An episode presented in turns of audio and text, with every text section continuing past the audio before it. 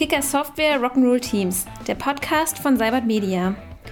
Nachdem wir in der letzten Woche über den Bewerbungsprozess gesprochen haben, reden wir in der heutigen Folge über den Onboarding-Prozess bei Cybert Media.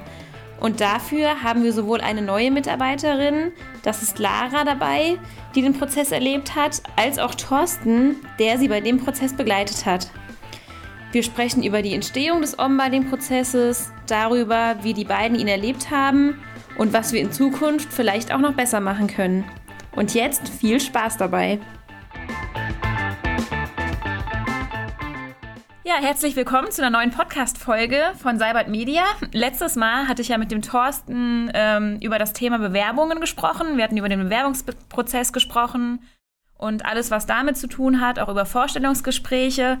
Heute wollen wir daran anknüpfen und äh, über das Thema Onboarding sprechen. Also was passiert, ähm, wenn ein Bewerber anfängt bei uns zu arbeiten. Und da sitze ich wieder mit dem Thorsten hier und zusätzlich auch mit der Lara die bei uns im Team Google ist. Und wann hast du angefangen, Lara, bei uns? Ich habe im April angefangen, also vor einem guten halben Jahr. Genau, die wird uns ein bisschen was erzählen, wie sie den Onboarding-Prozess eben wahrgenommen hat. Und Thorsten war ihr Lotse. Genau, das Tolle ist ja, dass wir dieses Lotsenkonzept jetzt gleich äh, erzählen, wie wir das hier planen und durchführen. Und wir sind genau die richtige Kombination, weil wir zusammen als Lotse und Newbie das letzte halbe Jahr verbracht haben. Ja, perfekt. Dann starten wir einfach direkt mal, würde ich sagen.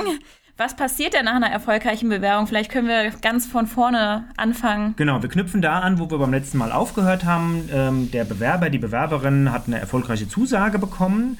Das Wichtigste ist natürlich, dass wir jetzt einen Arbeitsvertrag als Vorschlag äh, zusenden, damit der Bewerber, die Bewerberin entscheiden kann, jawohl, nehme ich an und wir fangen bei Cybert Media an.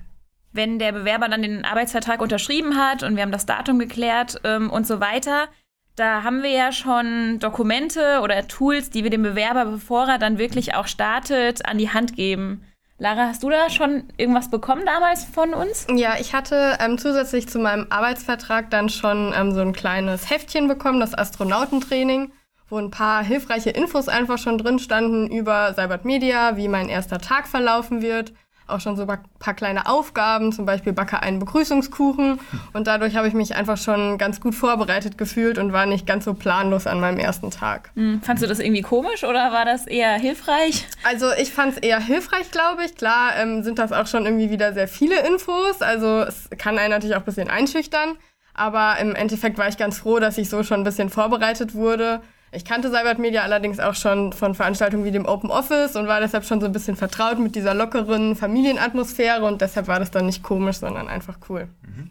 Ich würde noch ergänzen, administrativ ähm, werden die Personalkollegen auch noch einige Mails schreiben. Da geht es unter anderem darum, administrative Dinge zu klären. Brauchst du ein Jobticket? Das müssen wir beantragen.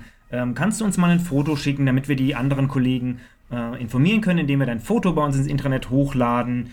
Wir kündigen dich dann auch in unserem Microblog, das ist im Internet bei uns an, stellen dir den Lotsen schon mal vor, also ganz viele Informationen vor dem ersten Arbeitstag. Genau. Ich wusste dann sozusagen auch schon, dass Thorsten mein Lotse sein wird. Den kannte ich auch schon vom Open Office und das hat mir auf jeden Fall so eine Angst genommen und ich habe mich besser vorbereitet gefühlt für den ersten Tag. Na, dann können wir mal in den ersten Tag starten. Du hattest ja eben schon das Thema Kuchen angesprochen. Vielleicht kannst du ein bisschen erzählen, wie dein erster Tag so ablief. Genau, also der erste Tag soll eigentlich so ablaufen, dass es erstmal mit einem Cake and Creed startet. Da ist dann gar nicht nur das Team anwesend, sondern es dürfen eigentlich alle Kollegen dazustoßen, von dem leckeren Kuchen essen und den äh, Newbie kennenlernen. Und dann geht's eben im restlichen Tagesverlauf so weiter, dass man natürlich eben auch so administrative Sachen kennenlernen muss.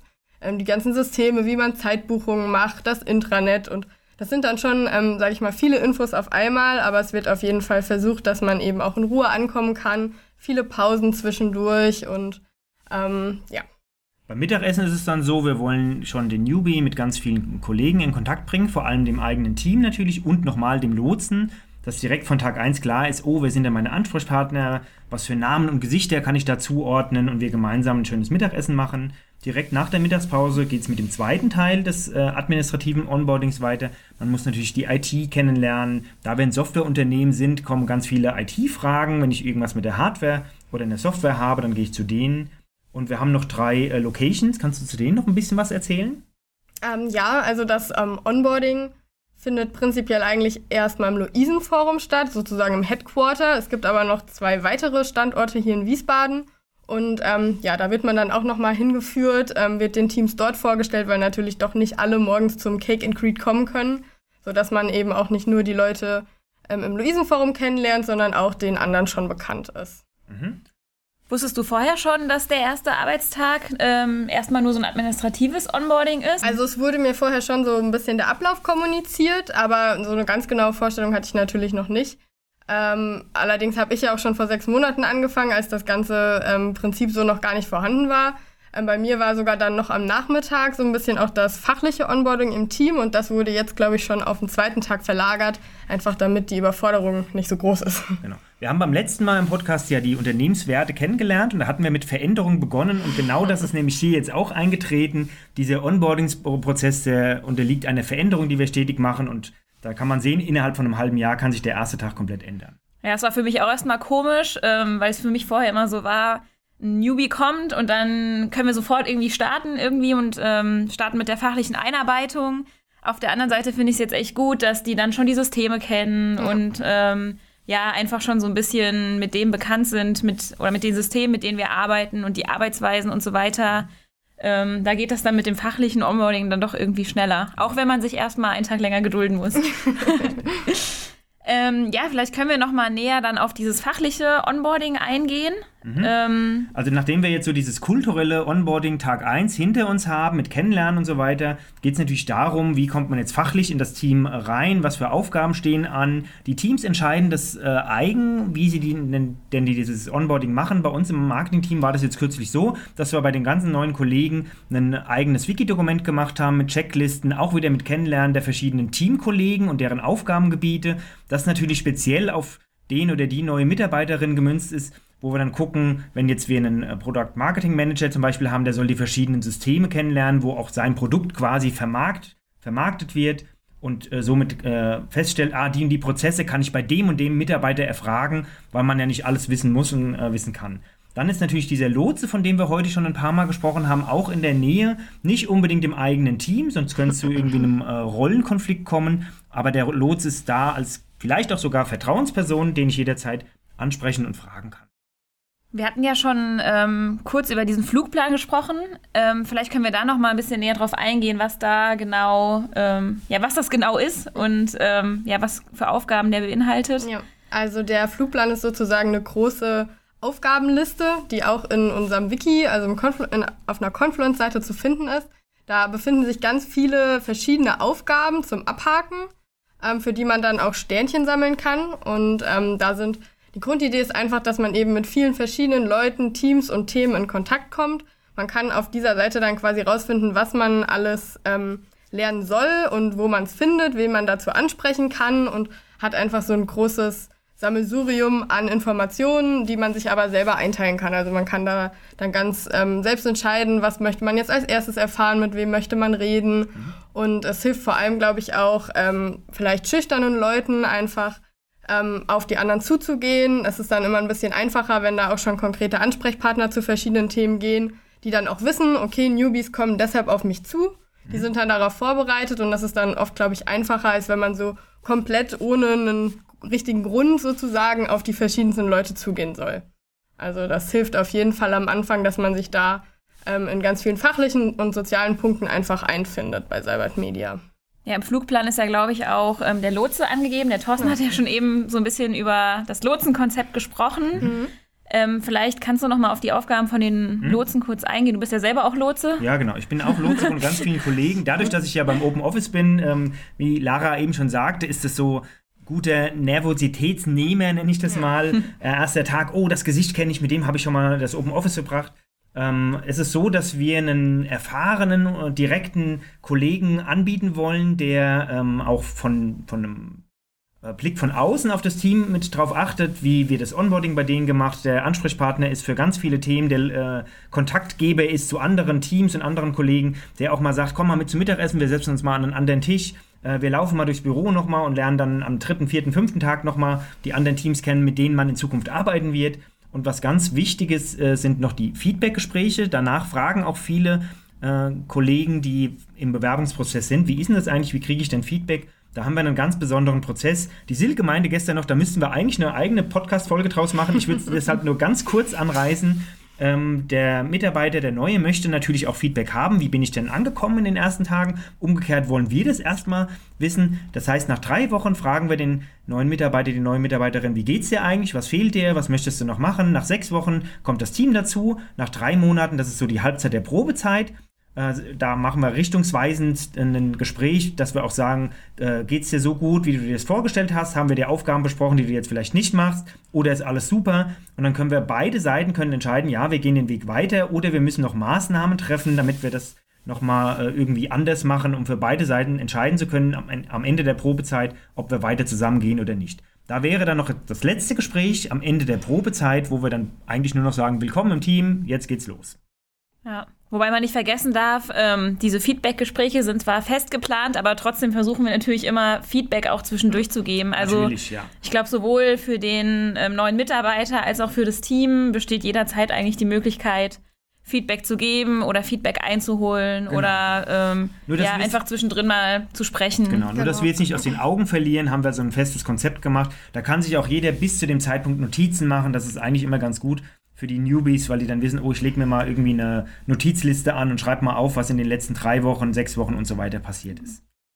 Was mich jetzt nochmal interessieren würde, wo ihr hier gerade so schön in der Kombi sitzt, ähm, vielleicht könnt ihr mal jeweils aus eurer Sicht erzählen, ähm, wie ihr dieses Onboarding-Konzept irgendwie persönlich wahrnehmt, ähm, mhm. was euch irgendwie daran gefällt oder was nicht so gut klappt, was man vielleicht nochmal ändern müsste. Mhm. Weiß nicht, vielleicht starten wir mit dem Thorsten? Okay, und, äh, ich als erfahrener Kollege sage natürlich, ich finde es super, weil ich ja die ganzen Systeme und diese Vielfalt oder dieses Riesenchaos, könnte man auch sagen, an Systemlandschaft ähm, äh, jemandem beibringen muss, dass wir da einen geordneten Prozess haben und dass man neben dem Fachlichen auch sozial ankommen soll. Wir reden ja immer wieder von Familie und dass wir so eng und super miteinander arbeiten, da muss man natürlich auch mit den anderen in Kontakt kommen, die kennenlernen und sehen, dass das, was wir beim Open Office oder online auch immer wieder erzählen, auch in der Realität umgesetzt wird. Ähm, ganz wichtig finde ich auch, dass man, wenn man in so ein fremdes Universum kommt, dass man dann jemanden hat, den man auch mal zur Seite nehmen kann, kann sagen, ich habe so viele neue Buzzwords gelernt, können wir die mal sortieren? Und das äh, kann jemand Außenstehendes neben dem Team auch ganz gut machen. Und man kann fachlich in dem Team einfach bleiben und von denen was anderes lernen als von dem Lotsen. So sehe ich das. Ja, also ich sehe das ähnlich. Ähm, auf jeden Fall fühlt man sich durch das Onboarding von Anfang an willkommen und wohl und auch wichtig. Also man hat das Gefühl, man freut sich wirklich, dass da jemand Neues anfängt und es nicht irgendwie so ein nerviges Anhängsel, dem man jetzt noch nebenbei alles Mögliche zeigen muss. Ähm, und generell sind mir eigentlich alle Leute eben sehr offen und interessiert auch begegnet, sodass man eben von Anfang an einfach ein gutes Gefühl hat. Das hängt natürlich dann auch damit zusammen, dass es so Sachen wie den Flugplan, den Lotsen, die Feedbackgespräche und all diese Dinge einfach gibt. Und deshalb finde ich das auf jeden Fall sehr hilfreich, ähm, jetzt aus Sicht als Newbie. Und jetzt, wo ich eigentlich nicht mehr so Newbie bin, ähm, finde ich den Onboarding-Prozess aber auch immer noch sehr wichtig, weil man eben die Möglichkeit hat, dass immer wieder auch neue Leute auf einen zukommen und man das einfach so mit auf der, ja, mit auf dem Radar hat. Und die neuen Leute, auch wenn sie vielleicht in einem anderen Team anfangen, eben nicht einfach untergehen, sondern man auch immer informiert wird. Wer fängt denn da neu an? Und das ist also auch für alle anderen Mitarbeiter wichtig, so dieses ganze Onboarding-Konzept. Was könnte man besser machen? Naja, ich äh, aus Unternehmenssicht würde ich jetzt sprechen und würde sagen, naja, äh, ihr habt ja jetzt gehört, wir machen ganz, ganz viel. Also das ist ein hoher Zeitaufwand. Hoher Zeitaufwand heißt äh, hoher Invest. Also wir äh, geben Gel viel Geld aus. Ist uns aber wichtig, weil wir ja wollen, dass die neuen Mitarbeiter da ordentlich äh, geonboardet werden. Ähm, ich weiß nicht, die zur Informationsflut, das würde ich der Lara jetzt gleich überlassen, dass sie dazu was sagt. Ja. Das erscheint natürlich aus meiner Sicht auch sehr viel es ist leider so, sage ich. Was meinst du denn dazu? Genau, also es sind schon auf jeden Fall sehr viele Informationen am Anfang, die eben auch sehr überfordernd sein können. Deshalb wäre es vielleicht nochmal hilfreich, wenn man irgendwie in diesen Flugplan auch mit aufnimmt, ähm, mit welchen Aufgaben man anfangen soll. Vielleicht irgendwie so Prioritäten setzen, irgendwie das sind die wichtigsten. Ähm, das machst du in deiner ersten Woche, das in der zweiten und das in der dritten, dass man das noch ein bisschen klarer irgendwie formuliert. Aber hm. Da würde die Silke jetzt direkt den Finger heben und würde sagen, ja, es gibt die erste Kategorie, heißt nämlich erste Woche, also da sind wir schon äh, ah. äh, dran, aber wir nehmen das nee, natürlich. Gibt es bald was Neues. Richtig, ja, genau. ja alles ja. klar. Ja, cool, vielen Dank an euch beide für diesen Einblick. Ähm, in der nächsten Folge wollen wir dann zum Thema Weiterbildung sprechen. Wir hatten ja mal angekündigt, dass wir so drei Folgen ähm, zu dem ganzen Thema machen wollen, wobei der Thorsten ja eben auch schon wieder neue Themen angetriggert hat, ähm, unter anderem auch, ähm, wie gehen wir mit Feedback um? Wie ist unsere Feedback-Kultur? Vielleicht können wir da auch ähm, in den nächsten Wochen mal drüber sprechen. Und äh, ja, wie immer, wenn ihr Fragen habt, dann äh, meldet euch gerne jederzeit bei uns. Ähm, wir freuen uns, auch wenn, wir, wenn ihr Anregungen habt oder Themen, die euch interessieren, über die wir sprechen könnten, dann freuen wir uns auf jeden Fall auf euer Feedback. Und ja, wünschen euch auf jeden Fall noch einen schönen Tag. Vielen und, Dank für eure Zeit. Ja, hoffentlich danke. hören wir uns bald wieder.